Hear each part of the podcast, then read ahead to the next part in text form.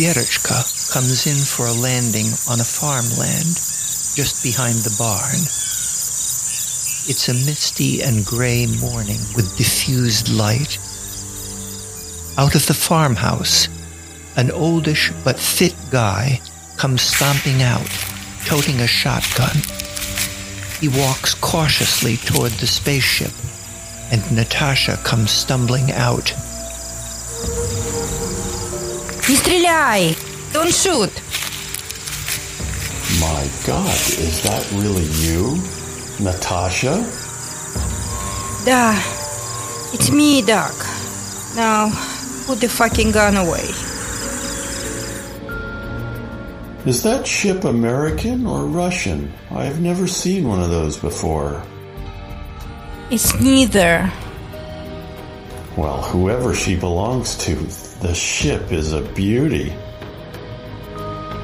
Мне помощь твоя нужна. No offense to Верочка, but Doc, forget about the ship. I need you to patch me up. Natasha falls to the ground on hands and knees. That's when Doc sees her bloodied torso, the fact that she's been shot. why am I not surprised you show up here bloody and close to death? All right, come on, let's get you inside before you bleed all over my lawn. You're a peach, Doc. I just don't want you to die on me, because I sure as fuck do not want to go through the trouble of having to dig a hole to bury your sorry dead ass. I love you too, Doc. Natasha's laid out on her side on a surgical table in a cramped operating room, a converted walk-in pantry. Natasha is clearly in pain and laboring to stay conscious. Doc, now dressed in scrubs and mask, is washing up at the sink. So, what's it going to be? Local or general? Are you kidding me?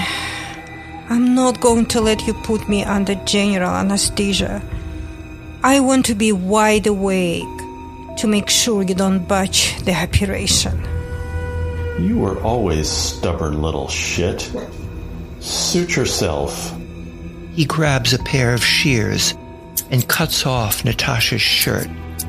He preps the wound, injects the area with numbing medication, then gets to work. Why haven't you asked me about what happened? I don't want to know. Or maybe I already know. What I know for sure, though, is that you are in deep shit. I thought you were retired. Why are you still in a loop? Some things have too much drama to ignore. I don't have to go look for the gossip. The gossip found me. So? What is it you heard? Something about Papa Bear having sacrificed you for the good of the country, and you weren't too happy about it. Дерьмо поганое. More like double crossed me and left me for dead. What else? Your sister. She's carrying a child who is very valuable to Papa Bear. Some are saying the baby is an alien human hybrid. But of course, that's crazy talk. Wait a minute. That ship out there, it's the aliens, isn't it? So maybe it's not crazy talk. You didn't answer my question. Look, Natasha, I owe an allegiance to Papa Bear. He's the one who helped me defect from the US to the Soviet Union. He gave me a job, and then he made sure I wasn't lost in the shuffle when the Soviet flag was replaced by the Russian one. No, I don't know where he is. I could probably find out, but I'm not going to. I have a nice retirement going, and I don't want to fuck that up by ratting out the person who's providing me with that nice retirement. Дерьмо ты, Doc. You're a pussy. And you're full of shit. By the way, are you done yet? What's taking you so long, old man? extracting that bullet was taking me so long. You're lucky the bullet got lodged into your hip bone instead of hitting vital organs. Now stop moving. I need to stitch you up. I know you're lying to me about how much you actually know. You were Papa Bear's go to guy when it comes to medical experimentation. So I'm pretty sure he asked you to consult on an alien human baby. Doc dresses the wound, snaps off his gloves, and rips off the mask and scrubs. I'm not sure what you're insinuating when you say medical experimentation. I was just the guy who patched up you spies who weren't smart enough to not get shot, or whatever else. Natasha struggles to sit up, but she eventually does, legs dangling off the surgical table. Doc stares at her exposed breasts, then jerks his head when he realizes he's been staring at her. I'll go get you a shirt. He starts toward the door, but Wait, it's my sister who's carrying the child. Papa Bear has my baby sister, and she's in danger. I know. And yes, he asked me to be on the team. I refused. I'm too old for that type of drama. There's nothing I can do to help you, and besides, I wouldn't do you any good. You can't go up against him and expect to live through it. I'm going to get you that shirt now. Дерьмо поганое. Fuck. Doc has set Natasha up in one of the bedrooms to rest while he goes about his day. She tries to fight off the urge to sleep, but she's just too exhausted, and so she dozes off. When Natasha wakes, she sits up in bed, startled, not knowing where she is or how long she's been asleep. And then she remembers she's at Doc's place. But then she checks the wall clock and is shocked to learn that she's been asleep for 12 hours. And now it's night again. Natasha gets out of bed gingerly, still sore from the surgery. Oh, мать твою. Shit. That hurts. She pads out of the bedroom and heads downstairs. The house is quiet. Doc's nowhere to be found. Natasha finds her way to the kitchen. She's starving. When she opens the fridge, she gasps. There are large jars filled to the brim. One is stuffed with snails, another with grasshoppers, and still another with crickets. There are jars and jars of them. What the fuck? She checks the pantry, which has the usual staples, but also several bags of desiccated larvae flour. The bags are emblazoned with the tagline of Great Alternative for Baking. Господи, да что же это такое? Seriously, what the fuck? From the kitchen window, she can see the barn and notices that there is a light coming from one of the small windows.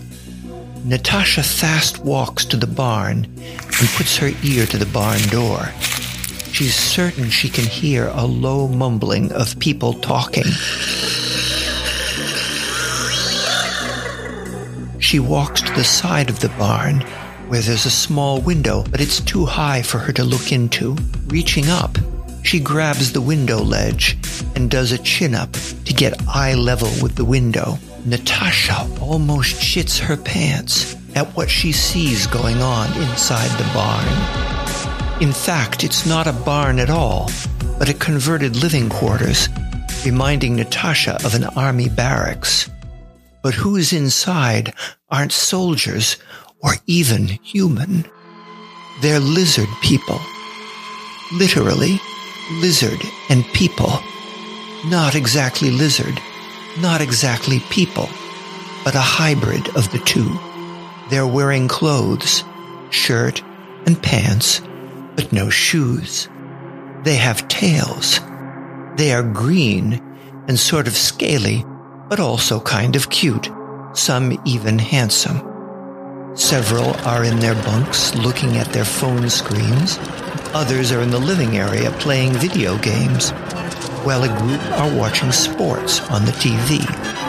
A few are eating out of the jars of insects and or snails. Мамочка моя, holy shit! Natasha drops back to the ground and fast walks back to the house. Dak, where the fuck are you? You got some explanation to do. Back inside the house, Natasha heads upstairs and starts opening and closing doors until she finds Doc's bedroom. Doc is buck ass naked and giving it to someone real good, doggy style, when she sees that Doc is having sex with a lizard person. Мать твою, oh my god!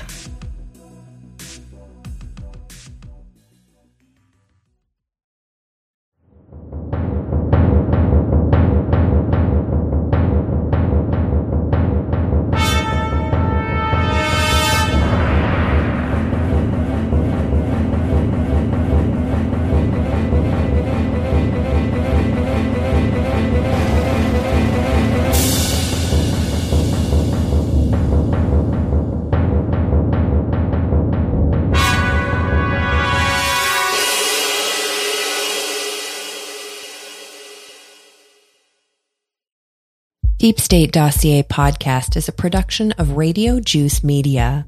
To learn more, go to our website, radiojuicemedia.com. The story was written by Casey Pope and produced by Mariana Baker. The podcast was narrated by Harold Baker. The voice actors are Tori and Hugo Chacon, Mariana Baker, Vaughn Aronson, Violet Lands, and Casey Pope. If you liked this podcast, you might also enjoy Casey's novels available on Amazon or visit his website at fugitivejuicemedia.com. For more information, including supporting material for each episode, visit radiojuicemedia.com, Facebook, Instagram, or Twitter. Thanks for listening and have a very sexy day.